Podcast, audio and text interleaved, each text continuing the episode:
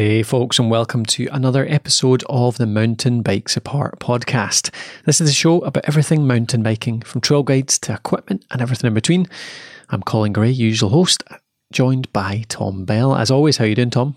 Hi, Colin. Yeah, good. Thanks. How's things with you? Yeah, not too bad at all. It's uh, not a bad day outside. It's been a decent day. I actually cycled into work today for the first time in oh, ages. Oh, nice. Yeah, stuff. Yeah, we we moved into town recently, so uh, we're closer by my work. We were like 10, 12 miles out before, so it was a. Uh, you could cycle it if you if you had to, but it was um, it was enough to put me off being lazy. Yeah, basically. yeah. How so, far do you have to ride now? Then now it's just a few miles, so it's nothing really. Um, but I'm hoping that uh, it just means I'll be doing a wee bit every day there and back. Um, there's a hill in the way back, so there's a wee bit of exercise, but it means I can do, there's less barriers to doing a bit of a longer ride as in taking a wee detour on the way to work to yeah. get some training in just on the way there.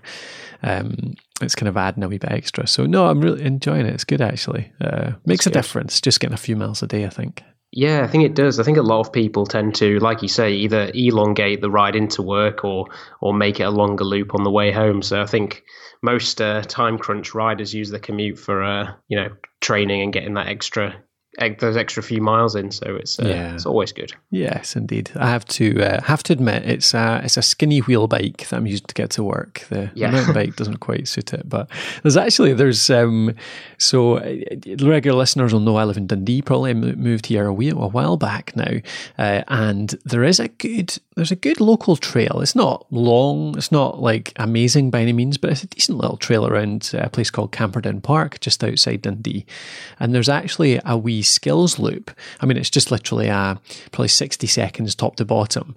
Um, but it could be a wee detour with a mountain bike in the way there. So actually, I could be mm. pretty much off road all the way to my office with a few little detours, um, putting that wee skills loop in as well. So might do that someday as well. Just try and work out a wee route that takes maybe 30, 40 minutes into work, but takes that in that bit fun. just through the forest, at least in the morning.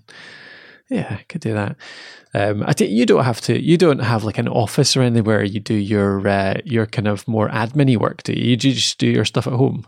I do, yeah. yeah. I work from home, so yeah. I, uh, I coach quite a few um, road cyclists and mountain bikers. Obviously, I can just do that with a laptop, kind of from anywhere. And then, um, yeah, we record the podcast. We're just sat here at home recording the podcast. So it's and, not, uh, not like you've got a commute or anything. no, it's uh, the, the, my sort of office and commute and all that's just out on the uh, on the mountain bike and uh, on the road bike training, really. So yeah. yeah, the rest of the stuff's done at home mostly. or abroad if I'm traveling as yeah, well, indeed, on the plane, that even, kind of thing. Better, yeah, absolutely. All right, so on this episode, we're on uh, episode uh, 10 of season three. So if you want to pop over, see the show notes, Tom will write them up straight after the episode and you'll get all the details, all the resources. If you to revisit anything, go to mountainbikesapart.com forward slash 310 and you'll find there the coverage of what we're going to cover this episode, which is I wanted to go into a wee bit around your current training, Tom, because you're into race season now pretty heavily, aren't you? I am. Yeah, yeah. it's kind of the uh, the the heart of the season, you might say. Yeah. The national championships and uh, some of the big important races kind of coming up in the next in the next month or so. Yeah. So when you're when you're racing that much, I was kind of curious how you fit training into, like whether you ramp it down a little bit, what basically what it looks like during yeah. heavy race season. So I want to go through that, maybe um, talk about that for a little while, and then for the main content, we've got a question from Stephen McLaughlin around bike maintenance. So there's a few things we want to cover around how to how to get better at it, basically how to how to learn uh, courses, that type of stuff. So we'll go over everything we know about sort of getting better, improving your bike maintenance, as well as the kind of I don't know, the, the common things that you should be thinking about doing and maybe how to find out where, uh, sorry, where to find out how to do those common tasks. So that's something we'll come, come on to uh, the second half of the show as well. So hope that sounds good. Um, yeah, again, mountainbikesapart.com forward slash 310 for follow ups. And uh, you can find everything to review what we talk about there. But for now, let's get into the training stuff. So, yeah, we, I mean, you're, like say, we're, you're quite busy just now with the races themselves. So, are you doing more or less training now than you would do over the winter, say, or the spring season when you're ramping up?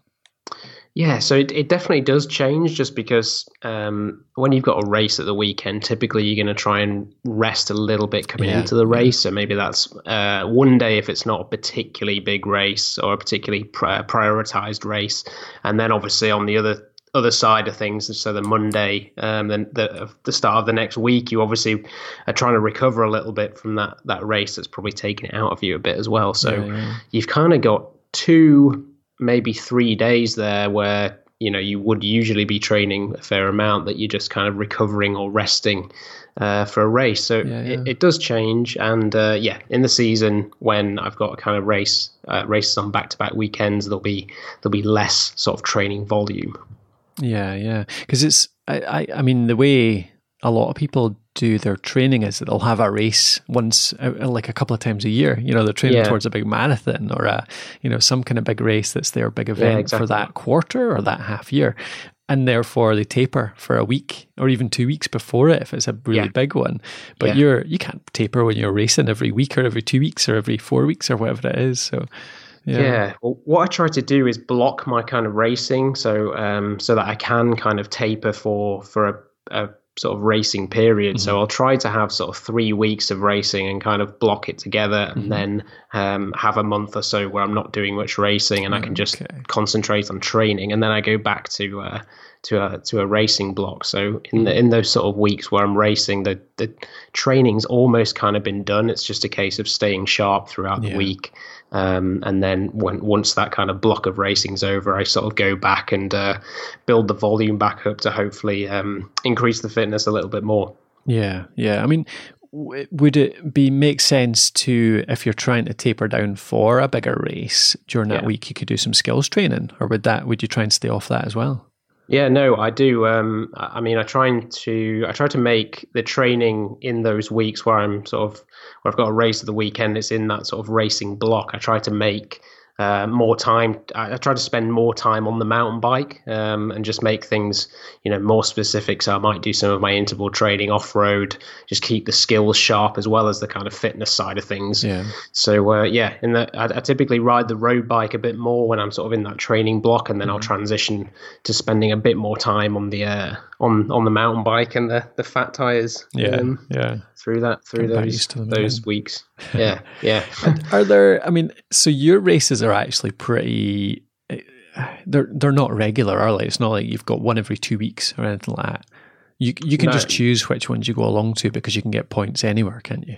Yeah, I can. So I um yeah, that's what I'll do. I'll just um, plan at the start of the year or sort of somewhere through the year the sort of blocks that are, where where those blocks are going to come, and then yeah. generally speaking, because I race internationally, I can kind of fly to. Uh, so there's the, there's enough races on throughout that kind of uh, mid, you know, the the proper season that I can sort of pick and choose which ones I might want to do. Um, yeah. uh, you know, bearing in mind that uh, some countries are easier to get to than others, but generally speaking, uh, there's going to be a, a, UCI race somewhere in Europe or one of the British series races as well. So yeah, yeah, yeah, typically it's not too hard to find a race, but you're right, it's not it's not like every two weeks um, or every week and that kind of thing. Yeah, well, but some people will presumably be racing like that. I mean, you get. Um, for example, the Scottish Cross Country Series, which I've mentioned yeah. before on the show, that's one that is on a regular basis. It's can't remember the exact frequency. Is it every two weeks? I um, think there's probably there's probably five or six. Uh, there's probably five or six races in the series. I would think. Sometimes there's seven.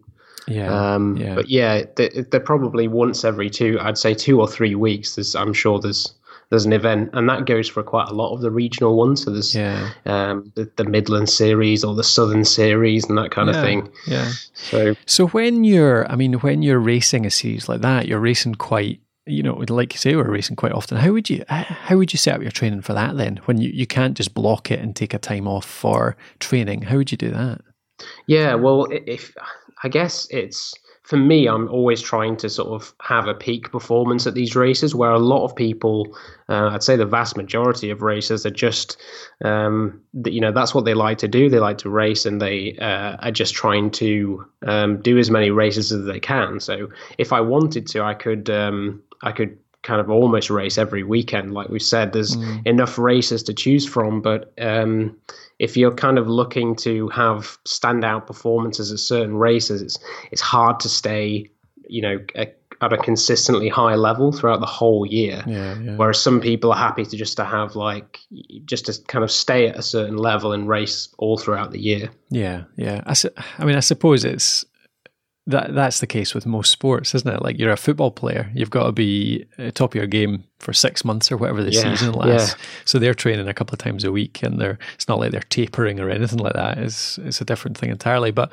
it I is. suppose a regular bike racer must be in that kind of frame of mind. They're just doing their regular training, just gradually building, gradually building, and the races maybe are count. They would count as part of that training, I guess, wouldn't they? Or, yeah. Oh, definitely. Yeah. And and I do as well. You know, they're they're they're, they're very intense and and uh, they definitely do give you quite a, quite a fitness boost. Um, It's just uh, yeah, it's just a case for me of um, I have to kind of get uh, blocks of training in, yeah, and um, yeah. if I'm just if I was racing kind of back to back every weekend, uh, that that training volume would have to come down. Yeah. Whereas most people, you know, the, the typical time crunched, you know, uh, full time job uh, racers, they they have a limited amount of time to train in the week anyway, so they might as well just do as much as they can uh, throughout the week and then and then race at the weekend.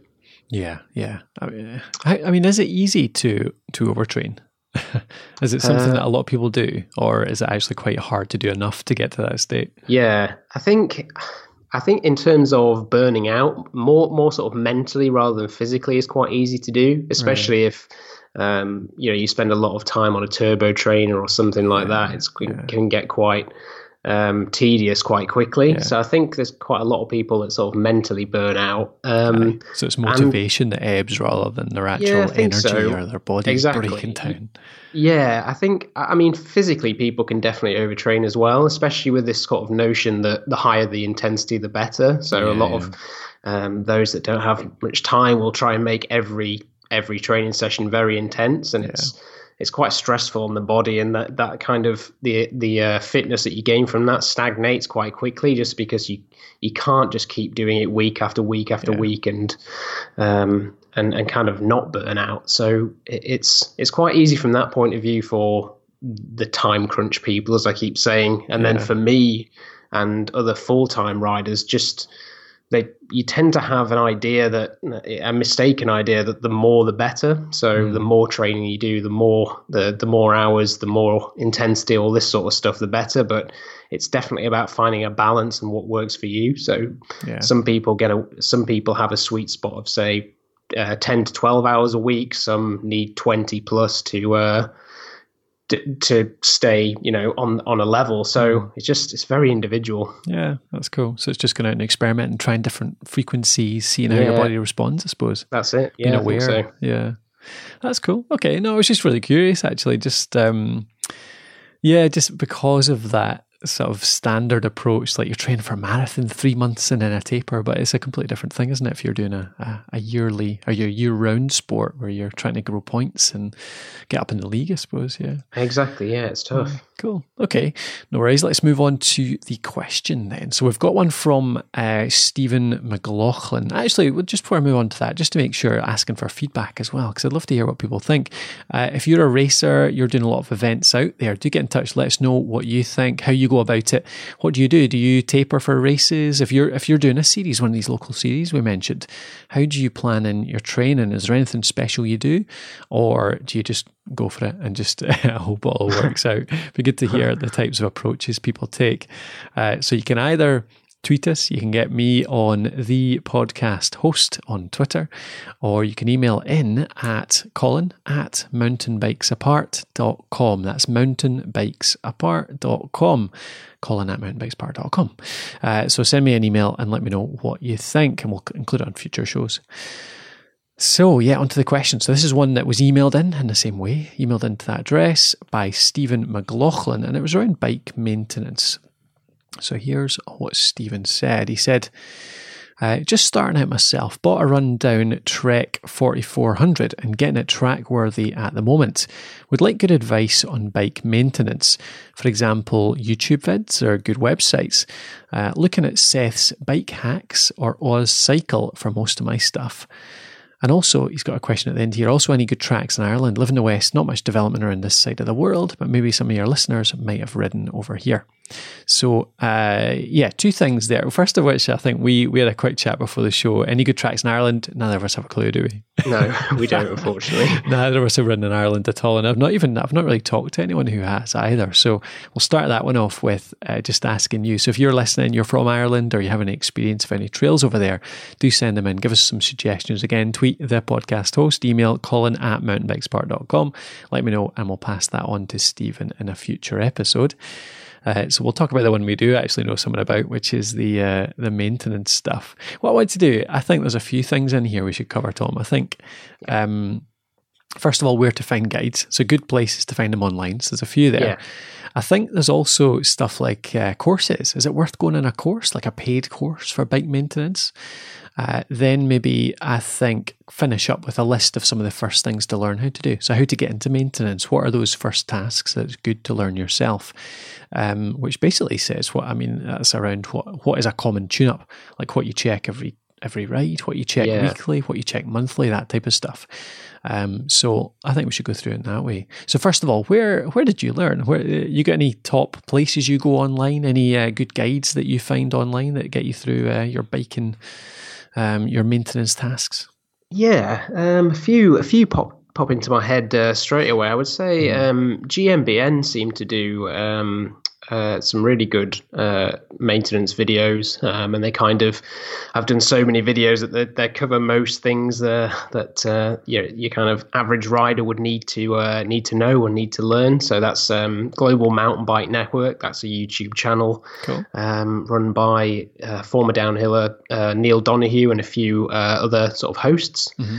And um, the other one is Park Tool. So Park oh, yeah, Tool yeah. have a really good, um, really good load of maintenance videos. They have this, uh, I can't remember what his name is, but he's quite an eccentric uh, guy who uh, is the mechanic, head kind of mechanic and uh, face of the videos uh, on Park Tool. And he's he's really good at some uh, some hacks as well as sort of maintenance tutorials. Yeah, yeah, yeah. The one I use, yeah, it's great when you find one that's actually there's a guy with a bit of personality, isn't it? That's kind of what draws you in because yeah, exactly. There's there's plenty of services out there, like there's plenty of YouTube channels out there. There's lots of websites that cover a lot of the stuff that you need. But if you can find one that you actually get on with the person, that's when you yeah. can kind of um, you can spend the time 10, 20, 30 minutes at a time actually looking through, learning a bit more. So it's always quite good. Um, I've not actually looked at the park ones much. Um, so yeah, I'll need to check them out. Yeah, they're they're really good. They're really they're obviously um, uh, that yeah, they're just really good, and they obviously know what they're talking about, being yeah, the uh, most popular kind of bike tool company. So that's yeah. a good one. Ah, exactly. I mean, park tools are pretty much standard in, in nearly any bike workshop, aren't they? They are. Yeah. the I mean, the one that so one recommendation I'd have is um, so there's a book called Zen and the Art of Mountain Bike Maintenance. It's kind of a um, a piss take, I suppose, on the Zen yeah. and Art of mountain, uh, Motorcycle Maintenance. Motorcycle. Yeah, uh, but it's a great book. Um, I'm just looking it up to see if there's a Zen and the Art of Mountain Bike. Uh, to see if there's a an author I can give you. Um, but it's yeah, it's it's such a good book. It makes it all really clear. Tons of great diagrams in there. Um, looks like it's been updated quite recently, so should have all the kind of yeah. Oh, actually, the one I found here is only 2010. I'll look around. We'll see if we can link to a more recent one because mountain biking stuff's changing so much that actually. Oh, it's crazy. Yeah, if you get a, if you get an old book um, this is why YouTube's so useful because if you find yeah. an old book, quite often like the parts you find now are absolutely no nothing like the stuff you find in the book. I've got a book from like 2005, and it's just completely irrelevant. Like the bits in it, the tools yeah. that it shows are just nothing like. Yeah, no, my um, uh, my my dad's got loads of uh, loads of old maintenance books as well with your threaded headsets and uh, square taper bottom brackets and that kind of thing. Yeah, totally. So, uh, never seen, never yeah. seen, haven't seen them in ten years. Aye, but look that up. Lennard Zinn. Um, do you know some of the stuff though? Even a book like this, this one I remember it covers everything. Um, even if the tools and the components have changed a little bit, at least there's there's still some stuff that never changes in terms yeah. of uh, well what we will go on to, which is what you should be looking at doing regularly, like maintenance tasks, that kind of stuff, and and even just figuring out like how to rethread a wheel and things like that. I mean, that's like yeah, exactly yeah. So it's uh, yeah, Lennard Zinn Z I N N uh, and the art of mountain bike maintenance worth a look. Um, the other one was I've been trying to look it up. Um, just while we are speaking because it just popped into my head as we were talking. There was one that I always used to find a website that I always used to find that uh, was it Devere Cycles or something like that used to pop up all the time. Um, and it was the one that always used to pop up whenever I did a search for some kind of maintenance task. Mm. That's not it. No, that's not it. I'll try and look that up for afterwards. That's a useless thing to drop in the podcast because I can't remember, but I'll try and look it up and put a, a, link in the show notes. But that was a really old school one. It was one of those websites that you find that looks like it was made in 1997 or something and hasn't been updated since. Yeah. But with the most in depth, like really useful information. So I'll definitely yeah, they, try and link to that. They quite often have the most uh, the most in depth kind of articles of those types of websites. It's, uh, yeah, uh, they must yeah. spend all their time putting uh, putting the information in rather than making the site look nice. yeah, but so I think I mean I think that's two good resources. The Park Tools one will be kept up to date with all the new bits, all the new types of cassettes yeah. and and uh, bottom brackets and all those bits that change every blooming year just because they want to uh, get a bit more cash out of you. Um, so it'll be updated with those, and then you can buy something like Zen and the Art and Art of Mountain Biking Maintenance to kind of get the the deeper background stuff, like the, the the sort of wider things that don't change much. Um, I mean, I think you, you wouldn't want to try and delve around too deeply. Do I mean, there's no need to get much beyond that. I think. I mean, if you do a Google search, obviously for any kind of job that you're doing, you'll find yeah. all sorts of good solutions. Plenty of stuff, yeah. yeah. And of course, I'd be remiss if I didn't mention the fact that we've got a few uh, maintenance guides on Mountain Bikes Apart. So on the website, mountainbikesapart.com. Um, the headset one always goes down well because it's uh, I, one time when I was trying to replace my headset, it took me bloody ages to figure out where, you know, the order of the washer, yeah. uh, washer, uh, bearing, uh, what do you call them, headset crowd. All I can't even remember. Yeah, there's like a compression thing in there, yeah, and totally. yeah, yeah. So I, so I took it all apart and I like logged it for myself, and I put all those pictures in our headset article, and that always that's quite a popular one actually because I don't think there's many out there that kind of log it from top bit to bottom bit, mm. and there's like twelve bits in there. So worth a look there. Um, but yeah, that should get you on with with learning a bit more about it. What about courses? Have you ever done a you ever done a course on maintenance? No, I haven't actually. It's just typically just been trial and error and uh, just building stuff up over the years. Really, yeah, yeah. Um, I, have kind of thought about it once because at one point I thought about doing kind of uh, offering some sort of mobile bike maintenance service, sure. kind of because it seems like that you know it, it's still something I might do in the future actually if there's a if there's a fair need for it. But yeah, I yeah. thought about going on some courses there and kind of looked at some that would give you you know a qualification kind of thing. Yeah. yeah. Um, but they're they're quite expensive and like we've said, I think for your average person, you, the the amount of YouTube videos and resources that you can find just with a Google search yeah. is uh, is enough for, for most people, I would say. Yeah, for sure. Aye, so that's one option, isn't it? It's, it's going towards the professional qualification. But like you say, that's that's probably top end expensive. Mm. But yeah, I mean, if you want to get right into it and do everything, um, down to the complicated stuff like servicing forks and um, and building wheels and stuff like that, might be an option. Yeah,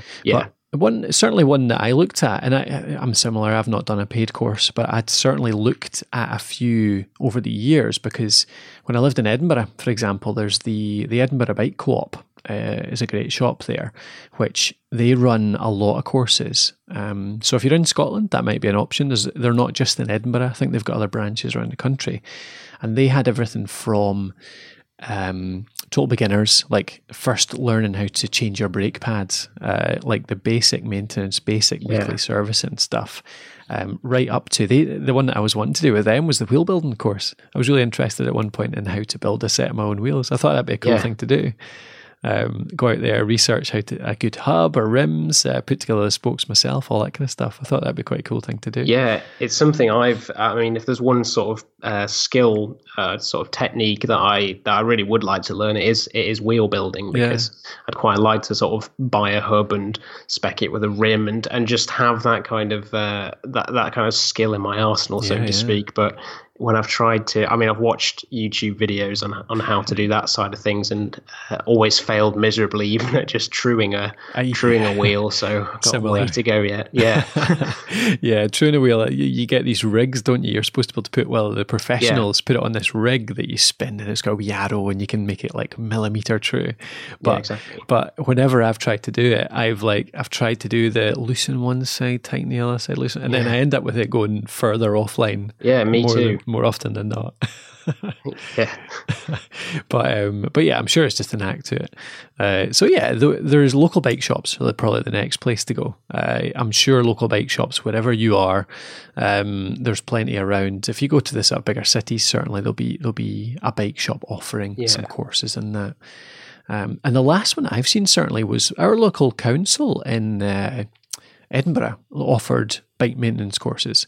So they, you know, they do they get the kind of local colleges. Uh, they do evening classes quite often, and yeah. Edinburgh Council had a night class which was on bike maintenance. It was maybe cool. four or five, six weeks long. So it, it got quite in depth actually. Like it went. I mean, the first few classes were just the basics, obviously, but then it, it got down to proper stuff like um, like like taking off the fork, fitting new fitting a new fork, like uh, putting on a new brake system. It's sort of pretty in depth stuff. So that was quite a good one actually, and that was cheap as well. I find I find yeah. the, the evening classes run by local colleges are always ridiculously cheap considering yeah. the amount, the hours of learning you get, and and generally the experts that do it as well.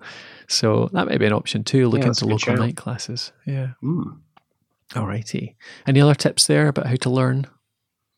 Uh, I, I mean, like I say, I've done a I've done a bit of trial and error, yeah. and uh, the the error side of things can get a bit expensive. so I would uh, I would start off with things that you uh, you can't really mess up too much, yeah. and then uh, just yeah, like you say, find some sort of course or do some research online, or, or just drop it into the bike shop if uh, yeah. if you there's a fair chance you're going to ruin something. Yeah, totally. I mean, there's some things that you can only. I mean, for example so we'll go on to and uh, we'll maybe have a wee chat now about the, the sort of easier things to learn or the things you yeah. should start with. And um, the two sort of main ones, I suppose, are your brakes and your gears, aren't they? Uh, like a lot of people will get your a lot of people get their brakes serviced, they'll get their gears yeah. serviced maybe once every year. Uh, but both of them are things that you can learn how to do mm-hmm. uh, quite easily. But the thing is with those, you're not really going to break either, are you? Like you can play around your gear index and, and you can make it worse than it was before. Yeah, exactly. Worst that happens is that you put it into the shop and they tune it up, and it's not going to cost you more than if you just put it in without even trying no. in the first place. Yeah, exactly. It's uh, it's yeah. The thing is, I mean, you know, cutting your steerer tube too short or cross threading your bottom bracket. Those are the yeah. kind of. I mean, I had a friend. I used to do a lot of mountain biking uh, with a friend when I was younger, and he managed to uh, buy a brand new Santa Cruz frame and cross thread the bottom bracket um, shell. So uh, yeah. yeah. That's, that's not fixable. not very good yeah. So what what would you recommend the first two or three things, or it, what, the first? What would be the first thing you'd recommend somebody gives a shot? Um, I would say I think indexing your gears and just, just working with the gears is a good yeah. one. So there's a there's a bit of a process to setting up you know a rear derailleur and that kind of thing. Yeah, so yeah. just learning those kind of basic steps with that, um, and just setting setting that up, and then I guess once mm. you once you manage to do that, you kind of realize that it's it's not rocket science, and then you can get the ball rolling and move move on to other stuff. Yeah, yeah, yeah. The gears are funny, aren't they? Because they feel like a bit of a black art. Because the first few times I tried index my gears, I was like, "This is I, I have absolutely no idea what's going on here. Yeah. No matter what I do, it just doesn't seem to get any better. It's always clicking." Um, but it was just a few little tricks that I learned along the years that makes it easier. Like, I just simply pulling so the cable eh, wherever the cable is exposed for your rear gears for example mm. um, have it up in a well actually this is one tip whenever you're if you can buy a stand it makes things so much easier yeah it, it, does really that, that's definitely uh, something that uh, I would I would definitely invest yeah. in if you were going to do your own yeah. sort of maintenance. Yeah, absolutely. For every single, whether it's brakes, gears, whatever it is, it makes it so much easier because suddenly you can turn the pedals really easily with one hand and yeah. play around with the other hand, and you're not like holding the bike up up or or holding it off the ground so that you can turn the, the wheel or whatever. As soon as you got it in a stand and it's sturdy, everything becomes so much easier. Um, but yeah, with the gears, for example, you're turning the wheel, you're shifting. So you turn the pedals, you start shifting with the right hand, but with your uh, or your left hand, sorry, but with your right hand, you kind of just tweak the cable and you can tighten it and loosen it a little bit, so you can see yeah. which way you should be turning the or tuning it, whether it's tightening it or loosening it to make it better. So it's just little tricks like that that kind of give you an indicator. I think that you learn just with a bit of practice or or going yeah. to class. Yeah, absolutely. I think it's as you as you do it as well, and you work with those components, you kind of realize how they actually work, and then yeah. once you understand the kind of mechanism, you can you can then go, oh, well, I can adjust it like this, and and you find those little hacks, like you said, Colin. You know, pulling the brake, pulling the uh, gear cable to take off some slack, and you just uh, understand it as a you know more as a whole, and then it's just yeah. easier to work on stuff. Yeah, definitely. I mean, change. I suppose going out back to real basics, actually changing a tire. There's a lot of people I know that don't yeah. know how to change uh, an inner tube. Um, I mean, that's simple as anything once you get it down. But again, even that has got little tricks to make it easier, like yeah. learning where to put the, the levers, learning whether you should be using two or three or whatever. You know, some people use, there's all sorts of different techniques out there. Yeah. Um, and then getting it back on, because getting that last little snap over the, when you're trying to put it back on, that last snap over the, the rim, which is always the hardest bit. Mm. And knowing that if you just, you know, if you hold the wheel between your legs and as you're putting it in, you push it down as you're, you're sort of working around the rim, the, the tire, and that kind of tightens it up as you go. So that last bit's easier. Just silly little tricks like that just make a big difference. Yeah, they do. And it's hard to describe on here. So that's the kind of thing you probably learn best from going along to a course or, or asking a pal that knows it quite well. yeah, definitely. Yeah, yeah, getting someone to show you how to do it. Yeah, but I don't don't know about you, Tom. But that, that's probably the order I would do. I would at least if you don't know how to change uh, an inner tube or a tire entirely, the tire as well, try that first. Then maybe go to playing around with your gears, gear indexing. Like we said, the worst that can happen is they go completely out and you need to take it to the shop. But yeah, you would have done that anyway. Um, on to changing brake pads. So you got your disc brakes. Um, you'll need to change your brake pads at some point. That's, I mean, that's pretty simple. Most people could manage that as well. Yeah. Um, brakes start to get complicated after that, don't they? So you could go on and try and learn how to bleed a set of brakes from there. Yeah, I was going to say, I think the bleeding is kind of an intermediate kind of yeah, skill. So yeah. if we if we have wheel building and suspension, you know, servicing as kind yeah. of the the harder the kind of jobs. Yeah. I would say you, are bleeding your brakes are sort of in the middle ground there. They're they're they're learnable. It's just again learning the process, but um, they can be quite intimidating and yeah, yeah. i guess there's more there's more room for things to go than to go wrong than uh, with the gears and changing an inner tube and that kind of thing. Yeah everything from just getting yourself covered in uh, brake fluid to yeah uh, to yeah, getting them full of air and you just don't really work. Exactly but, yeah.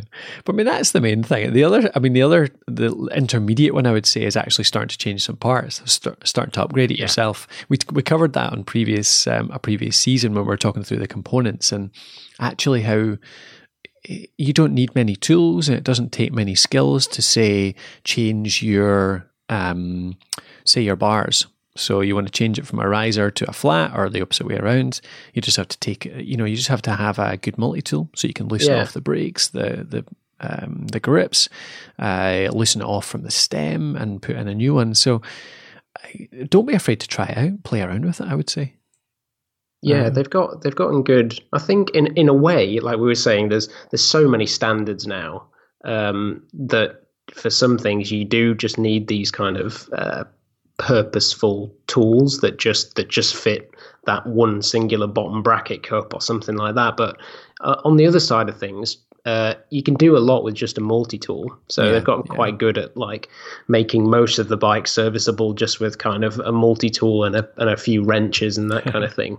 Um, yeah, it's just those annoying little areas where they uh, keep introducing a standard every every year that comes with a new tool. Yeah, uh, that's a bit annoying. Exactly. Yeah, bottom brackets seem to be the worst for that for me. They do. I can't believe how many standards there are. yeah, but uh, no, it's it's possible though. It's good to it's good to get into it. So I hope that I hope that gave you some tips, Stephen. Um, Yeah, I mean, it looks like you're already getting into it. I mean, you're looking at YouTube videos and websites, and he mentioned uh, Seth's Bike Hacks and Oz Cycle, yeah. so they're two resources as well, worth a look if you're out there looking for more tips. But uh, yeah, if anyone else has any resources, anything else you want us to mention on future shows, tell us where you go for your uh, for your maintenance uh, upgrades for your for your training.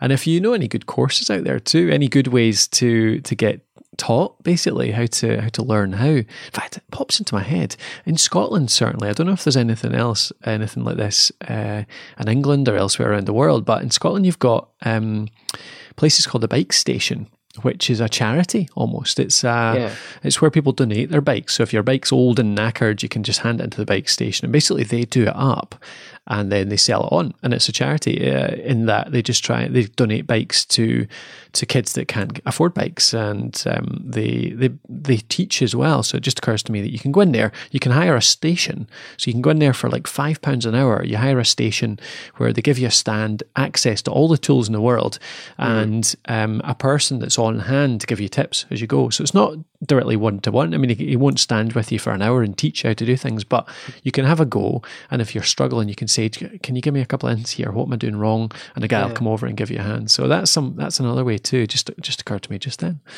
Um, there's a few of them around Scotland, certainly one in England and Perth, uh, sorry, in Edinburgh and Perth, and they're starting one in Dundee as well, I think. So yeah, could be a few to, more. I seem to remember the one being um, in, in Headingley, just outside of Leeds as well. Cool. So I'm, I'm sure they're probably dotted around if you, uh, if you search around. Yeah. Yeah, yeah, perfect. All right. Well, hope that covers it.